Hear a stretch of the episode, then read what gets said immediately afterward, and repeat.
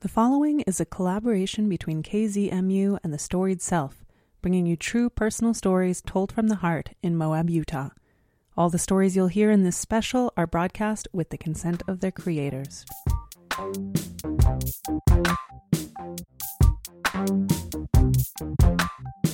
We're all bouncing from from sadness to anger to denial to bargaining to acceptance over and over every day, multiple times a day, some of us. But the idea that there's a landing pad and that landing pad of, of, a, of or maybe springboard even for Yeah, something exactly. in the future, that like is really exciting and particularly exciting in this again in this context of how it relates to story, where something occurs and we all make the meaning out of it. And so sharing your meaning, sharing your story um, in whatever venue you do it.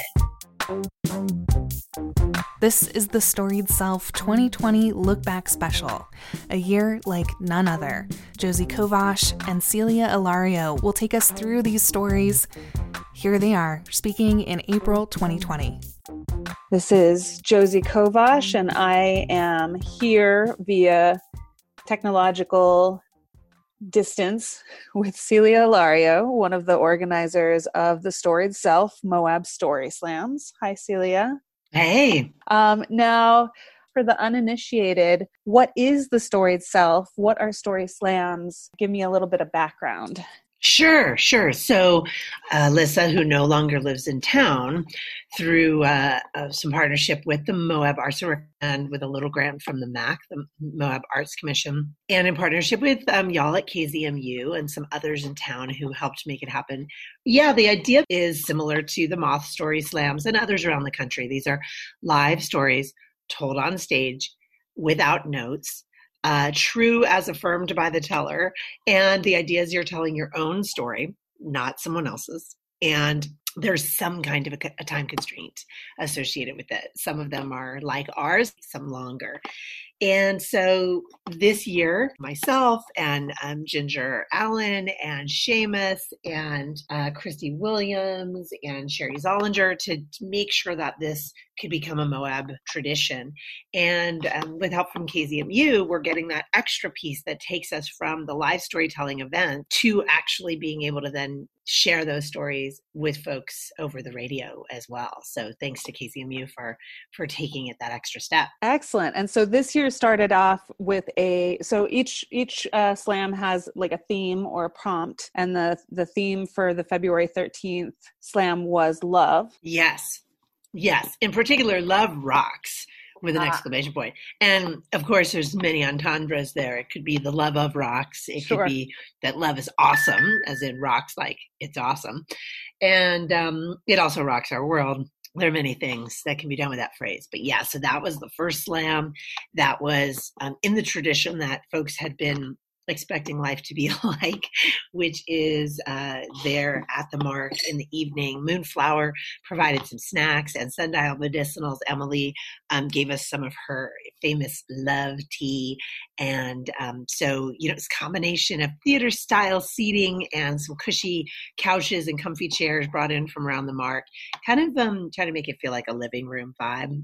Folks got to tell their stories. And then this year, we also have started a prompt. So if you're sort of looking for a gateway, you're not quite ready to get up on stage and tell a story, but you have something to say about the topic, you can um, fill out a little form that's got a sentence or two, you know, space for a sentence or two. And the prompt was, I think it was something to the effect of, I knew it was love when, or, or, I knew it was love the moment that, dot, dot, dot. And so that uh, we had about, oh gosh, probably about 20 people, 25 people, and put the an answer to that in in a hat that then I read out loud. Um, and then we had a handful of storytellers that night as well.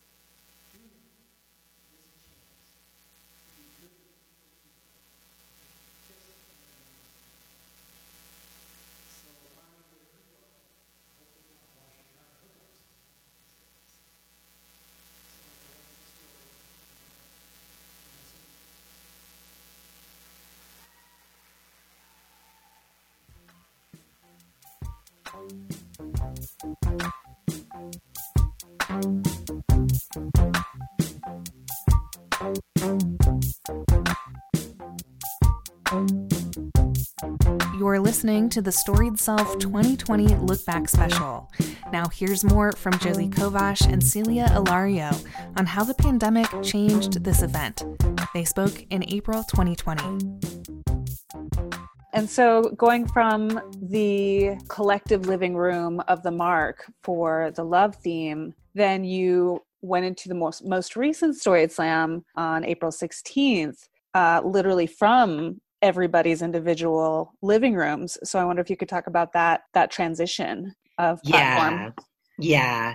You know, it's interesting because as things have been unfolding, it's kind of hard to imagine canceling events and yet um, there's always a real question around whether changing the style of an event, which is meant to be an in-person celebration, you know, where you're looking at the person and you see the expressions on their face and you see their gestures and they get to look into your eyes and to change that into a different venue. It was, a, it was an interesting question but for me i didn't want this uh, tradition to to not continue. We came together on zoom and on facebook live and it was really fun because we had folks in a zoom room. There was a, about you know it probably at its most maybe 20 22 people or something like that were there. Mm. i haven't seen the statistics for the other organizations, but we had, you know, about 10 or 15 people who popped in to um, watch it at the Storied Self. And yeah, about the same amount of people who offered responses to the question um, one of the most beautiful things ever is dot dot dot so that was our our a chance for people to throw anonymously a few sentences about beauty into the hat. And so Christy Williams um, hosted that one, and she told a story as well. And uh, we had six storytellers that night. Yeah. So the the, the virtual hat being um, like the the chat, I guess, of people chiming in. Exactly. Um. Throw your name in the chat instead of into the hat. Exactly. yeah. Yeah.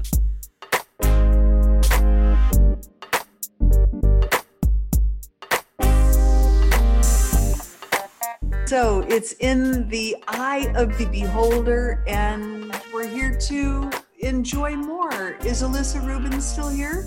Can we have a story from her? Hey, can you hear me okay? Yay. Cool. Um, yeah, this is awesome. Thanks, Christy and Celia. This is so fun. And I'm loving reading all the comments also. Um, so I just want to tell a short story about when um, when I was in high school. I grew up in Florida, so I got the opportunity to take a marine biology class in high school.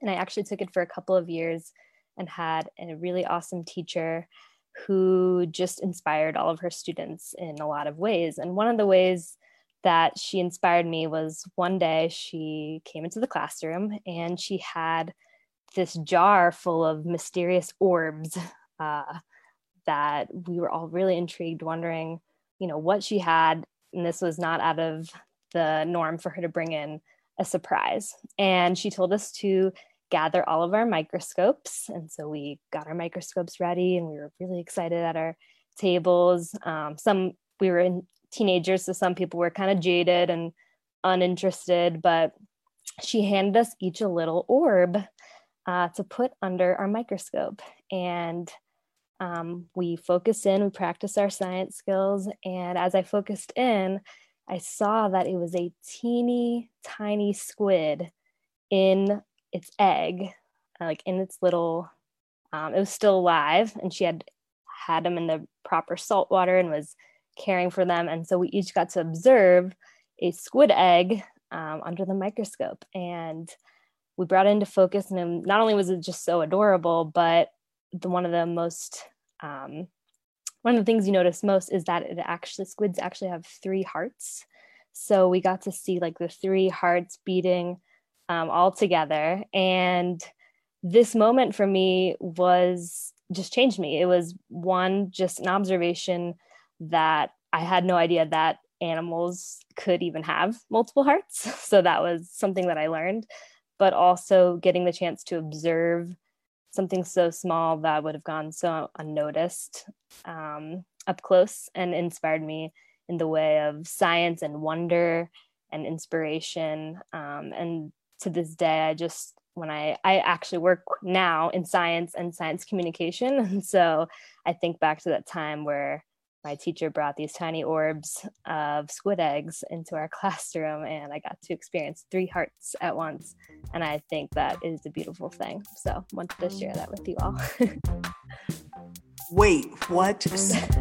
three hearts? I'm undone. Thank you, Vance. Thank you, Alyssa. Mm-hmm.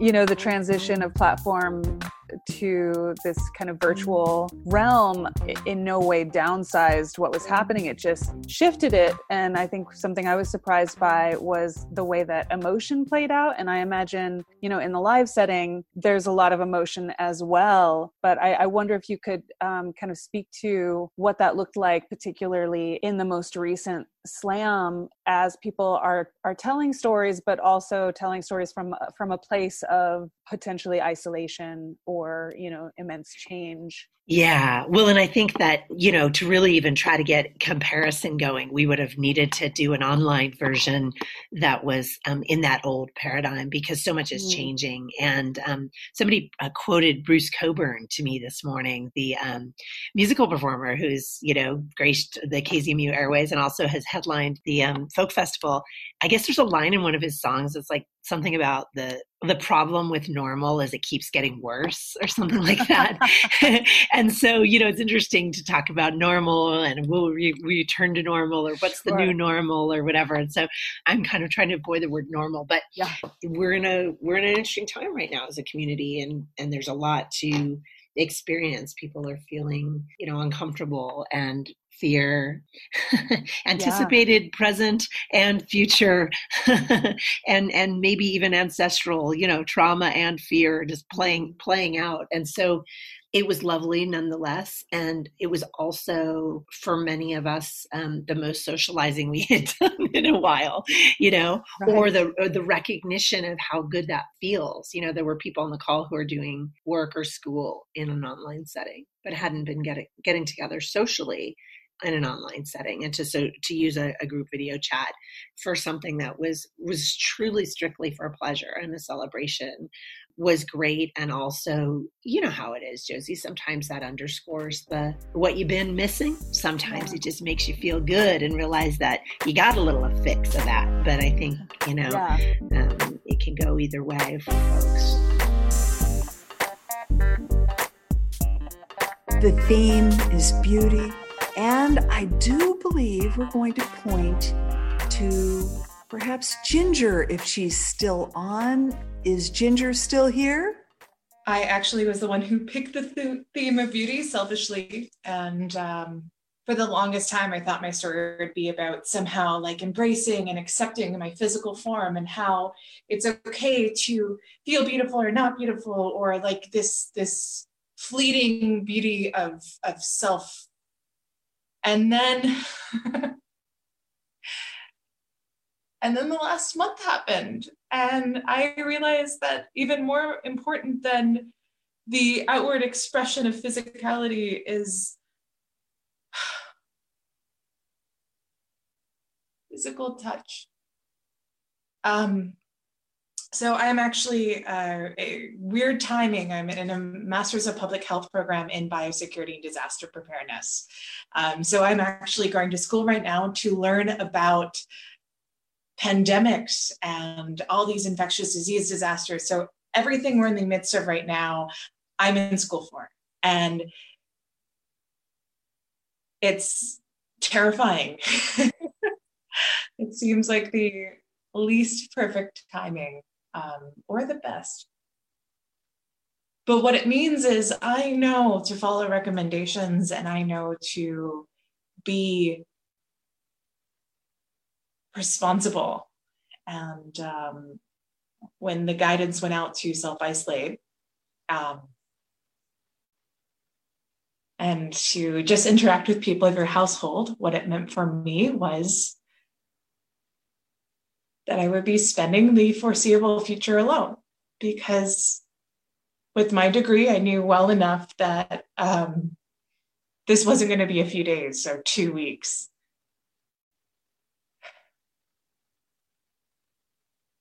And it's so hard. Um, besides going to the grocery store a few times and quickly bagging my groceries, interacting with the person there minimally, and then leaving, um, I haven't really had that much physical contact, uh, conversation, anything with people. And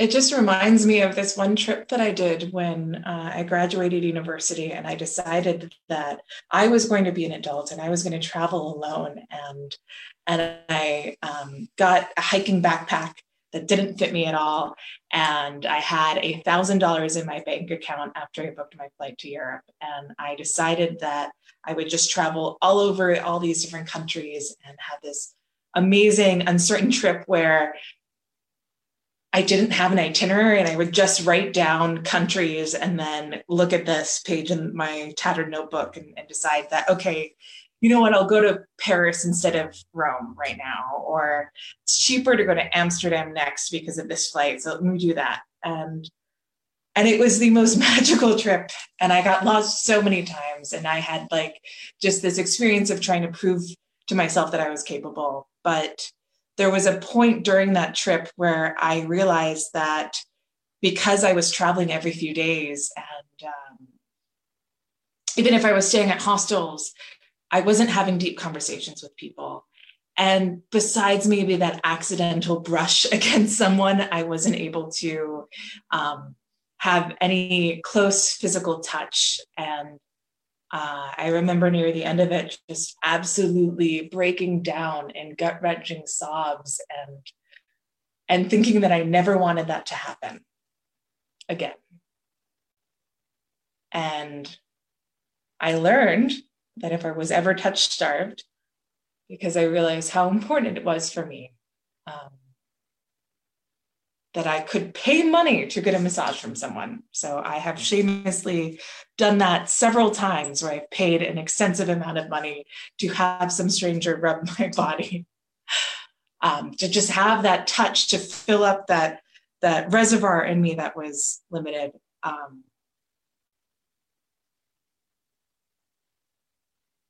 and now I'm in quarantine. One of my favorite musicians shared a photo of two carrots that were intertwined, and that made me absolutely bawl. Uh, there is this level of when you're stuck in a situation like this alone, um, that it's its own kind of awe. Uh, but yesterday, um, I had a friend who I've known for several years in town. She's one of my closest friends here. And we were going to go on a social distancing walk and keep our distance. And we ended up going on a bike ride instead to her house. We stayed outside for the longest time. And her husband uh,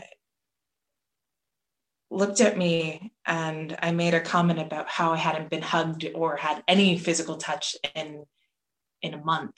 And he was like, Oh, I can change that. And he hugged me. And then I started crying hysterically. And my friend and I looked at each other like, does he know what he did? Because, you know, there are some serious implications with this, especially during this time. And we stared at each other a bit more. And then she reached over and we breached the six feet of distance that had been between us the entire time. And and she hugged me.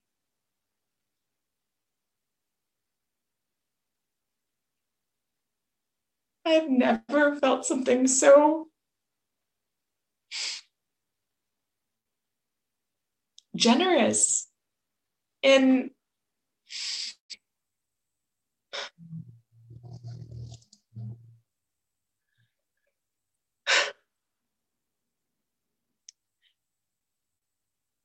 and then we went inside and we made pizza and and cut vegetables and had a salad and talked and it was the first time in that month that i had done so that i hadn't just eaten food in my you know my one bedroom apartment alone in in that time. And and so i guess this means i've been adopted. And perhaps i won't have to go through this alone but physical touch that craving and then also just knowing that now I have this little circle that I hopefully can continue to interact with, but it's still so small. Um, so, to everyone listening, and to everyone who is part of, of this amazing community that I miss the vibrancy of, I really, I can't wait to give each one of you a massive hug and know that I love you all. Yeah.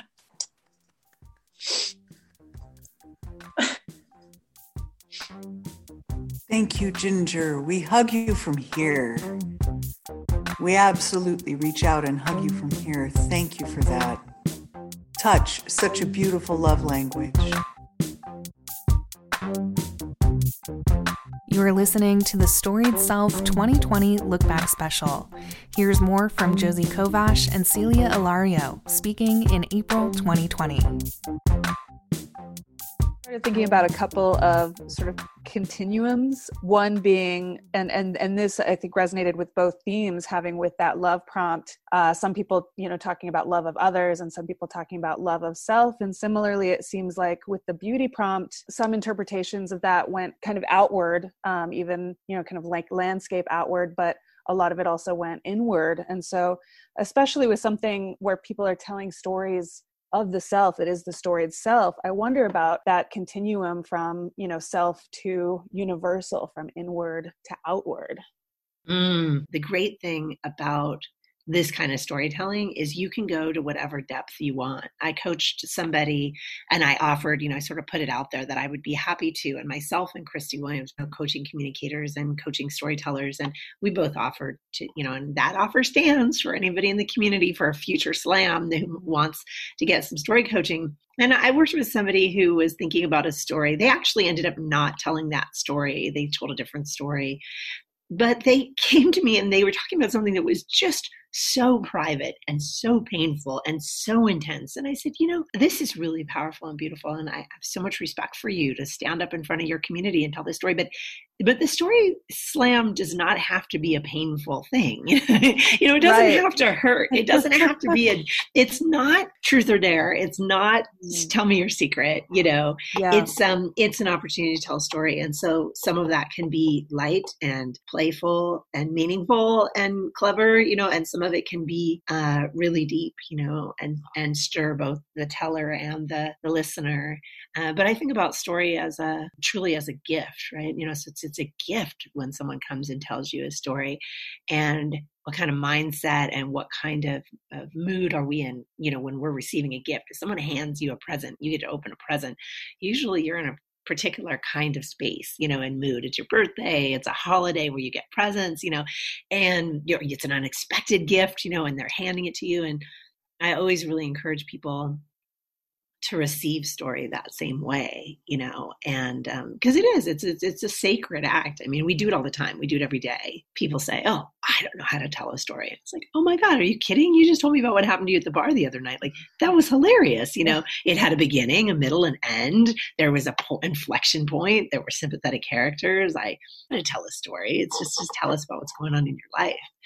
And uh, so yeah there's there's a lot of both intimacy and also you know gratitude that can surface when uh, you get to hear a good story or tell a good story with this kind of new paradigm that we are living in right now I mean, I, I, think story is always important, and we we clearly, um, as a species, really crave storytelling. But what what do you think story means for this new paradigm, and and maybe how we choose our experience of it, or um, how we interact with others around it? Yeah, I think story remains as important as ever in that sacred gift and sacred exchange uh, I also think that everybody's having different experiences. And, you know, there's that old adage that, you know, you can stand three people up in the middle of a, of a field or out here in the desert and something can occur and you're going to get as many different versions or stories around it as the people who are there watching it. But I think it's especially important right now because we are not necessarily all having the same lived experience. And so it's going to be particularly important that we're able to understand that. You know, story builds compassion, um, it builds community. Uh, you know, if all's going well, it it makes us uh, recognize that we're all in this together. It helps us see um, and celebrate our differences, but also to see uh, our collective humanity. And and there's just never uh, been a time in, in my lifetime that that kind of thing was as important as it is now. You know, whether you go for humor and whimsy, or whether you go for like the really serious stuff that ends up just making everybody gasp. You hear that collective like at that certain point in the story, you know, where the whole, you know, could hurt you could have heard a pin drop on Zoom.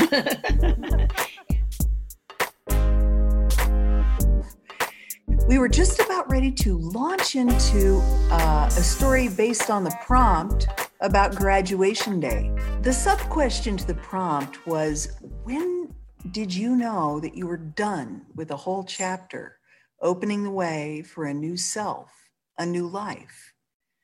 Well, it occurred to me that sometimes you know when you're crossing a threshold or something very discrete. You know, you throw up the mortarboard, the hat, you get that piece of paper, you get that job. Uh, some thresholds, though, it occurs to me, are so deep and so wide uh, that you don't see what a life chapter was even all about until it's firmly in the rear view mirror, you know, um, with the view then in sight. It can take a while, it's gradual. Um, it's like the wild time of now. If you ask me, it feels like we're crossing a perilous bridge to a new world. Um, my story of graduation begins with learning the meaning of three words Nit Nite Garabam. It's Wolof, which is the language of West African places like Senegal. Uh, you know, it's the land of the griot, uh, those doctors that were storytellers and their kora playing this beautiful 12 stringed instrument that accompanies them when when they do healing. They are lineage holders who could heal and still do by singing and connecting oral ancestry to the one needing the healing in the community. And so what they do is they recount the human lineage uh, back to the beginning of their first people, reminding them of their own belonging. Um, so, anyway, I read this announcement on community radio listserv. Uh, by now, it's like 15 years ago from a guy named Asan Diallo. And he lived up in Seattle and he was trying to keep a promise he made. Uh, he said it out loud to his whole community back in Dakar. And it was that he would start a community radio station there. And he was seeking used equipment to begin. And he was putting it out there to the community radio, you know, sphere. So happens KZMU had just upgraded and had a transmitter that was just sitting there. And uh, when we as a station graduated from 89.7 to solar powered 90.1 and 106.7 FM. Well, I called Asan Diallo and made a brand new friend. Um, he was thrilled and it was it was a totally epic thing to get this to dakar we had this kitchen table size box sturdy, custom made, uh, and donated by Tom Wesson. And he got it. We sent it, uh, you know, to Asan. We sent it to the coast and the boat that took it across several oceans to get to Dakar. And the people in this small village near Dakar uh, that were building this radio station had such a long way to go to get to their first broadcast day.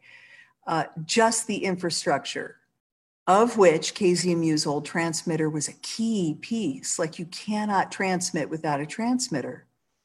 But it was old and it kept shorting out from the heat. And uh, so they struggled to bring the station forth. And I felt bad about it. You know, it was like, um, here you go. Here's this faulty equipment. Enjoy. And, uh, you know, but, and when I told him this, uh, as we developed our friendship, he was like, oh no, Christine.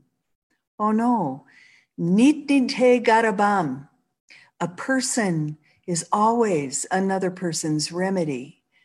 This gift from Moab's community station gave everybody the vision that it could be done. And so they did. It, it, helped them gain momentum over a whole bunch of trials, including corrupt officials who prolonged the need to kind of hold on long and tight to this vision. Well, Asan kept his promise. They prevailed, and you can hear them um, right now on Baobabs FM online. Well, I thought I knew what Neat Neat Te Garabam meant, but I hadn't graduated yet, as it turns out. Um, time is so stretchy. It, it seems more than a world away now, but a year ago, my husband and I were lucky enough to go to Spain.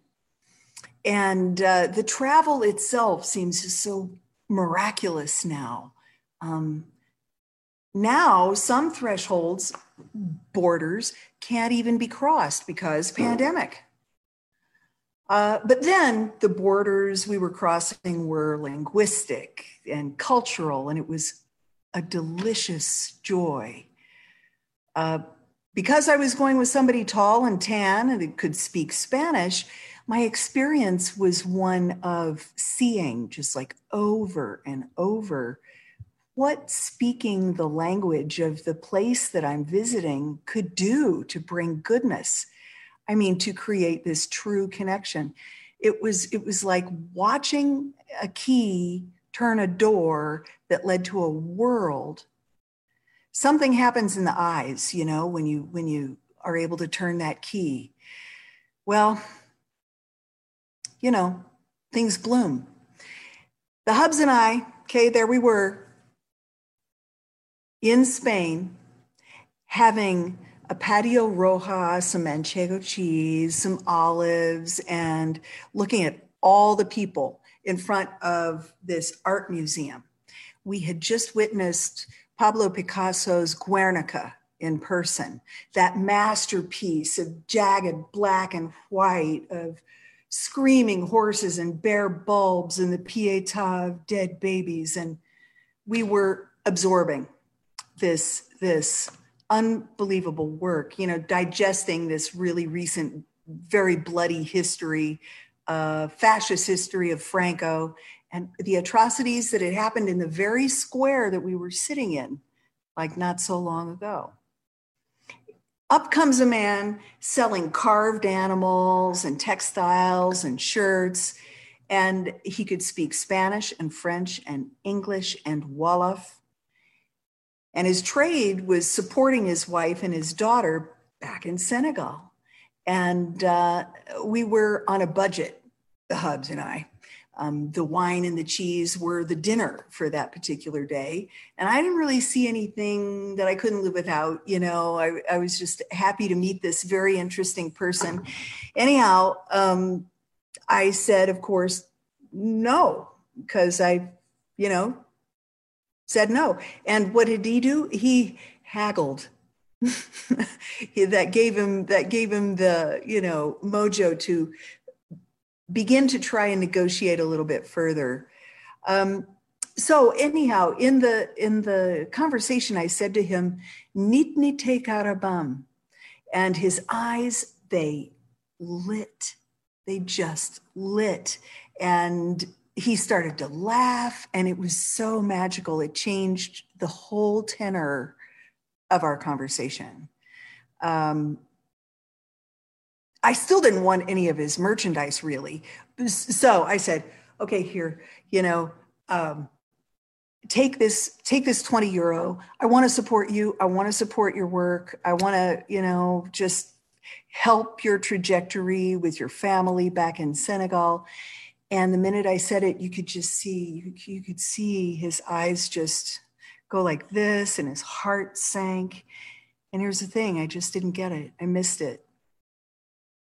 I missed the moment to acknowledge his work and to give it some dignity. Um, he's not a beggar, you see. So at once, uh, I selected this hand carved turtle, and uh, I love it to this day. And he said, Ah, now we know, nitni te garabam. You know, now we know what this thing is about, this beautiful exchange. Um, but you know, that was then in the far off one year ago. And I still didn't understand how much I needed to understand. In the now, here we are in this bridge of troubled water. The stream is churning and it's muddy. And it's hard to do anything except just read and react and be blinded by the oncoming not even recognizing people that we thought we knew, unfriending as we go. But it's a mending we need. So I think about the griot uh, and our ancestors and this long brown green current that spirals all the way back to our first mothers. Those ones from sub Saharan Africa that are the mothers of every single one of us breathing today. And I shut my eyes and I listen for the singing up from the roots helping us to remember our common humanity. I think about the world outpouring of empathy. Still coming. And, and it opened this kind of long graduation ceremony, um, a graduation ceremony, a world uh, and a self, you know, knowing that we're in this long procession on this bridge and I see that we make this bridge arm in arm, holding hands, by remembering where we've been dismembered, and by holding each other in belonging, by graduating. A person is always another person's remedy. I give thanks to this truth that for me opens the way we depend on each other for this mending in every way. Nit nit karabam.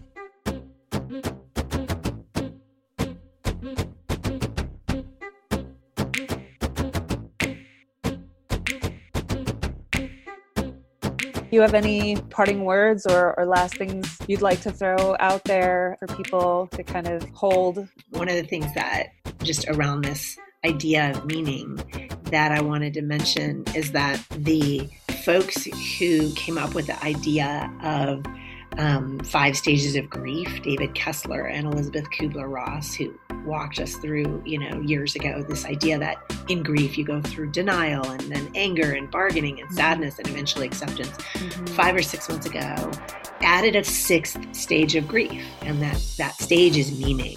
Right. And from meaning comes purpose, which I am so happy about because it never felt to me like acceptance was the end of the line. Yeah. Of course, it's nonlinear and you bounce in out of all these Sure. things. As we all know, we're all bouncing from, from sadness to anger to denial to bargaining to acceptance over and over every day, multiple times a day, some of us. But the idea that there's a landing pad and that landing pad of, of, a, of or maybe springboard even for Yeah, something exactly. in the future, that like is really exciting and particularly exciting in this, again, in this context of how it relates to story where something occurs and we all make the meaning out of it. And so sharing your meaning, sharing your story um, in whatever venue you do it when we may not have the same kind of physical access to one another. So that would be my inspiration to folks is, you know, go forth, share your story, share your meaning because your meaning is how you and all of us can make sense of this this time we're in.